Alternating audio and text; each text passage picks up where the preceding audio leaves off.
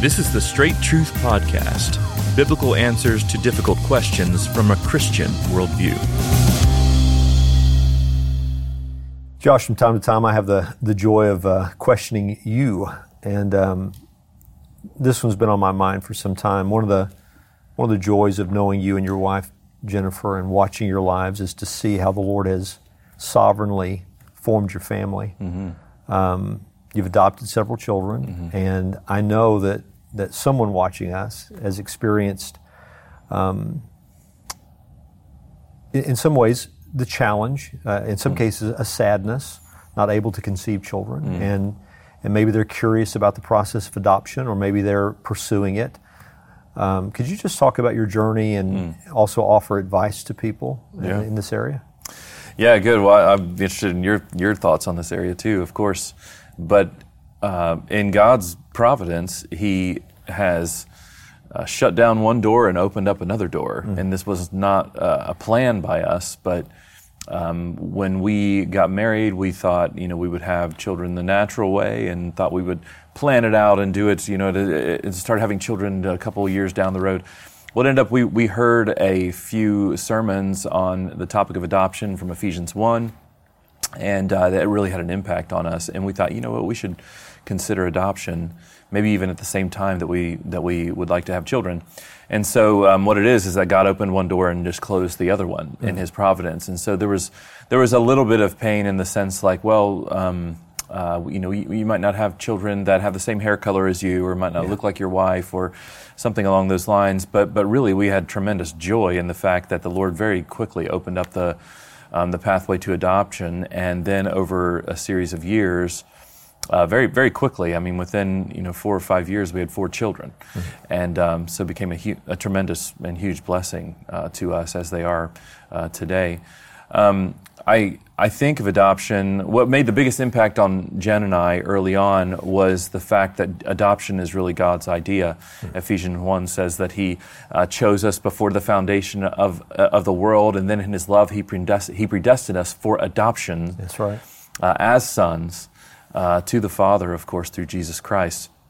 And I had never thought of this. This is going back many years, but I had never thought of adoption in those terms. That this is God's idea, and that what takes place with us in salvation and God bringing us into His family, we who were strangers and aliens and separated from the pro- from the promises of God, that He adopts us into His family through our union with Christ, His Son and how adoption, physical adoption today is such a wonderful and beautiful picture of that. That our children that we adopt that were once um, maybe um, orphans or um, estranged from um, their birth family line mm. can now be brought into a family and truly be their children. And I can truly call this this one my son or daughter, and they can truly call my wife and I their father and and uh, and mother. And I love that emphasis, and and uh, it's right but sometimes it, it's rare. The the uh, the emphasis that you just mentioned, these are your children. Yeah, I mean, it's, right. it, it's not pretend. No, it's it's reality, and um, and that's a mindset that, that people sometimes struggle with. They do. So, and I know that's one of the things that has to be a challenge for you sometimes. Mm-hmm. Is is while that's real for you and your children, mm-hmm people and the way they speak of adoption, mm-hmm. the way mm-hmm. they think about it, sometimes they, they haven't grasped that yet. Mm-hmm. What are some unique challenges mm. to adoption mm-hmm. that you and Jen have had to wrestle through? What are some of the unique joys? I oh, mean, yeah. just just joys right. that belong to that yeah. to that process. Yeah. Well, on on that point, uh, it's mostly, in my experience. Um, just the language people are not familiar with when they want to discuss our story with us. So, though I'm a little bit older now, but when I was younger and maybe it looked like I was still in child rearing years, they would say, uh, Do you ever want children of your own? Yeah. And I would often respond, Well, I have children of my own. And, it, and they say, Oh, of course, that, that's not what I meant. I meant right. what you mean. And it's just a matter of language, um, understanding that these truly are our children. Mm. And that, that truly is one of the joys, too, is, is looking down at my four African American children and saying, These are my children. They, right. they bear the family name. Um, and, uh, and as you mentioned, Josh, and, and, this can get lost on us, it, it's amazing to me how we can intellectually um, glory in the sovereignty of God mm. and forget mm. that these children were meant to belong to you and Jen yeah.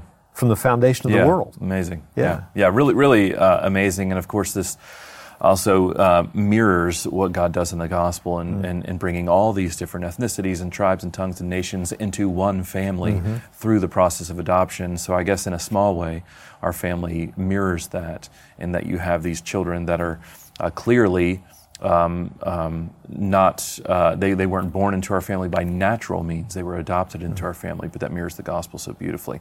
So that, that is one of the joys uh, i often sit and i'm staring at one of my kids playing and i think how wonderful is this that the lord brought us together and, uh, and maybe one of them was um, you know was in a destitute situation over here and another one yeah. was in a bad one over here and yet the lord has given them a house and a home and given us the joy of being parents and raising them as well. And it's just a beautiful, uh, wonderful experience. What would you say to the people who, who've desired to adopt, but they have found it to be costly? Yeah. So the financial challenges, you know, mm-hmm. associated with it? Yeah, we get that question sometimes too. And I would exhort some patience first and foremost, but then secondly, I would exhort them to be um, fervent in prayer and also in the relationships with their church. We, we could have never come up with the financial means to um, to adopt because it is very expensive. You're paying agencies, sometimes uh, other countries, uh, in order to adopt, and um, and even governments, taxes, things like that, court fees. It just gets very very costly, and we would never have been able to do that without the support of our church. Mm. Um, not only this church, the previous church we were at before we we've been here ten years, but before we came here, and um, and those church people that clearly see how this mirrors the gospel and clearly see the beauty and love that's going that's being poured into this they want to support uh, people that are going through this process. They want to you know give. And so we we went through that process of just we had some fundraisers and whatnot but people would just willingly give us uh, money. And then at the same time there are uh, there's a host of adoption funds out there for people that are seeking to do this christian ones where they have a, um, a, a, a, group or a bank of money and they hope to give to people like us. And we were able to contact those places and, and go through the application process. And, I, and I'll say this for those who feel like it's, it's way too much. I may have thought that too, but in all four of our adoptions, we were we were we never lacked at the time when it was when we needed to spend mm. uh, money. The we Lord always supplied. had it available. The Lord always supplied um, the money for us, and so you can look at it and see that big figure and feel like no way. But I, I don't think that should be your mindset. If the Lord's put this on your heart or calling you to do this, or you, you aren't able to have children the natural way, and He's opening this door, then I think the Lord will supply. And, and I think being part of a strong church is crucial to mm. that. Do you think there are special cautions uh, for people um, when it comes to adoption? Do you, do you think there are things that people need to really think through hmm. before they embark on this? Um, your children, you received them when they were infants. Yeah, three months. Some people birth. are adopting children, you know, even in their teenage years. Yeah. So do you think there are, are issues that people need to really think through before they begin there? Yeah, I, I would say um, we have adopted all of our children when they were either at birth, like the first week they mm-hmm. were born, or at three months or so. And so we always had them from the very beginning. Um, there are there are challenges to that, as most parents have, have all experienced. Um, but uh, the, I guess one of the challenges is there is a kind of temptation you might feel of withholding from these children as they grow and mature and they come to an understanding of what's going on, of withholding information from them as to how they came into your family, mm. especially if you're maybe adopting where you have the same ethnicity or same color skin. Um, in our family, it's, it's not that case. It's yeah. pretty obvious you've been adopted. Um, but there can be a kind of temptation to withhold that because it might be painful or traumatic. Most birth mothers go through a traumatic experience, which has led them to adoption, uh, adoption as an option. And, um, and I'm, I'm not always sure that's the wisest course of action. Obviously, the, children, the child needs to be age appropriate before you share this, this information, but it can be um, damaging to them maybe uh, later on if they don't even realize they've been adopted until it's, it's a bit too late. So that's one, that's one caution I would give. We have never adopted older children, but we have many friends, even here, mm-hmm. founders who have adopted older children. I think those homes need to be strong and secure, completely, um, you know, the, the marriage relationship needs to be strong, completely um, submissive to the Word of God and to the ministry of the of the church, and I think that's what guides those homes because they're going to face uh, some trials that even other families may not have faced. Mm-hmm. Even we expect to hear some or to have some conversations with our children as they get older that um, some other families have not really had before just given the fact that there has been adoption. But, you know, our, our minds are fixed on Christ and on Scripture, and we desire to serve the Lord and love Him and how we instruct our children. We want to be biblical in how we raise them up in the nurture and admonition of the Lord. And we know that the Lord will guide us through those things as, as we get there.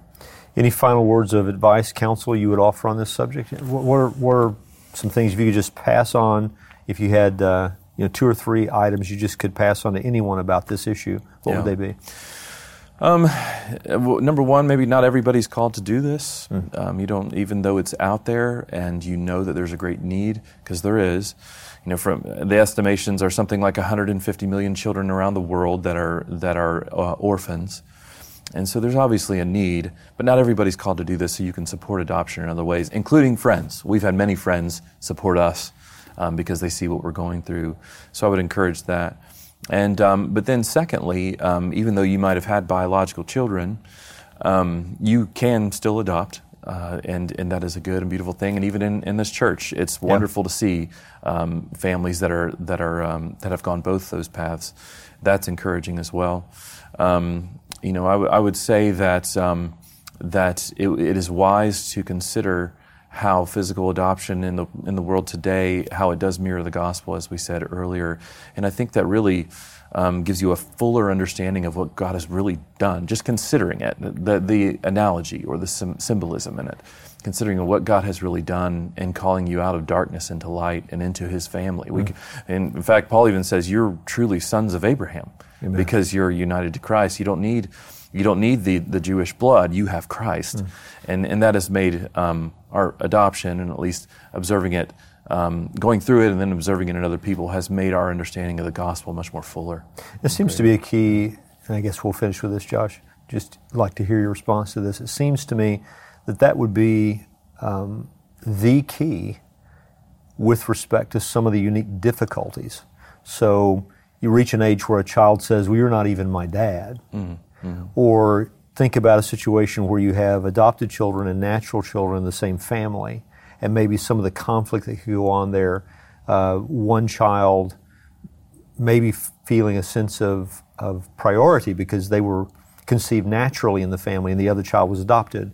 Uh, or maybe the, the adopted child feel, feeling somewhat inferior because they weren't naturally conceived in that family.